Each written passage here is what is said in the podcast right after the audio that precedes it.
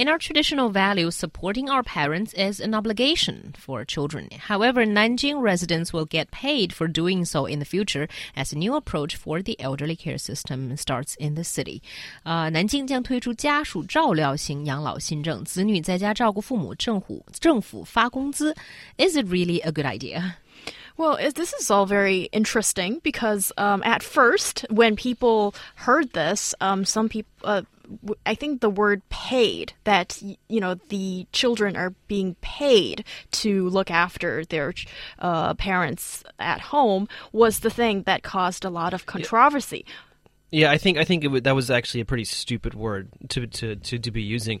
Whether or not, I mean, if the government was using that word, well, it just wasn't very good marketing on their part. And if it was the media's use of that word, well, they're just trying to sensationalize it a bit. So actually, it's just being subsidized, that you get 300 to 400 yuan subsidy if you're looking after your ill parents or in-laws at home. And it's actually very specific, those that meet this requirement. So it's urban elders who have no work ability or no income or supporter, and those rural elders who enjoy the wubao insurance, that and also the elders who only meet the minimum subsistence requirement or don't meet it. So, so really those who are in desperate need.Well, I think it's interesting because we see these preconditions, and all these preconditions are about the elderly people themselves, not necessarily about the care that they are receiving from the people who are actually supposed to be getting or applying for this subsidy. One would think, for example, with a disabled elderly who cannot take care of themselves, that we would be looking at in-home, around-the-clock care from the children or the children-in-law, but that's not necessarily stipulated. I mean, it could actually very easily be, hey, you know, my dad, he's in a wheelchair, give me 400 RMB, and that's the way it comes. That's the way it plays out.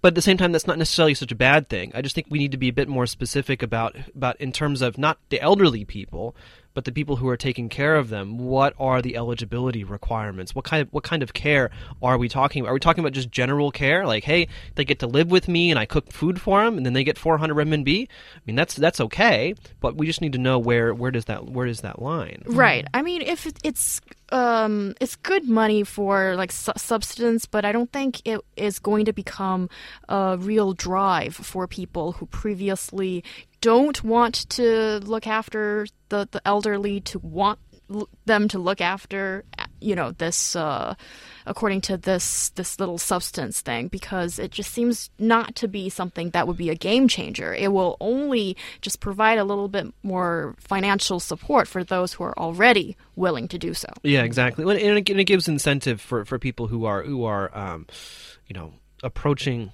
you know, their parents are approaching this time in their life. It gives them incentive to say, hey, you know, okay, fine, you guys can stay with us. But I think really, I mean, you know, part of it is that Nanjing, I mean, we're looking at, according to them at least, more than half of the people over 85 years of age are disabled. And so rather than dealing with, you know, the graying population problem in terms of infrastructure and facilities, nursing homes,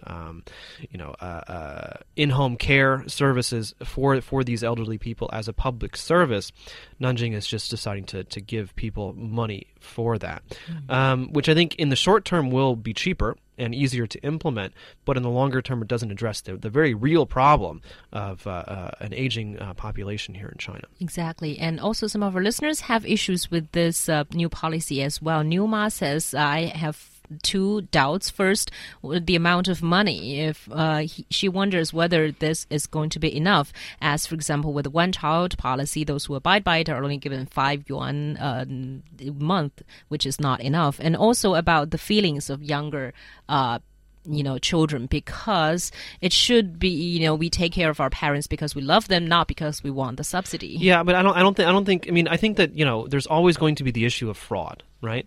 I think there's always going to be the possibility of people out there who really don't care about their parents but want to make some extra cash, and they'll use this type of system to do that. But that doesn't mean we shouldn't have it. And I think in most cases you will find, especially in China, that people are willing to take care of their parents. And also, I mean, again, if we're talking about people in the age range of 70 to 85, I mean, their kids are anywhere between 40 to 50 already, so they're not exactly young. Right. Exactly. And one more thing, Mbella says, won't this subsidy create a situation where those who don't get it, somehow because their parents don't fall into this category, feel bad or even feel a bit bitter about having to take care of their parents without being paid? Well, you're supposed to look after your parents anyway. It's always about money, isn't it? And it shouldn't be. It is. And this is just, I think, a little bit of extra help that is possible for those to apply for. Yeah, I certainly hope that those people wouldn't think like that.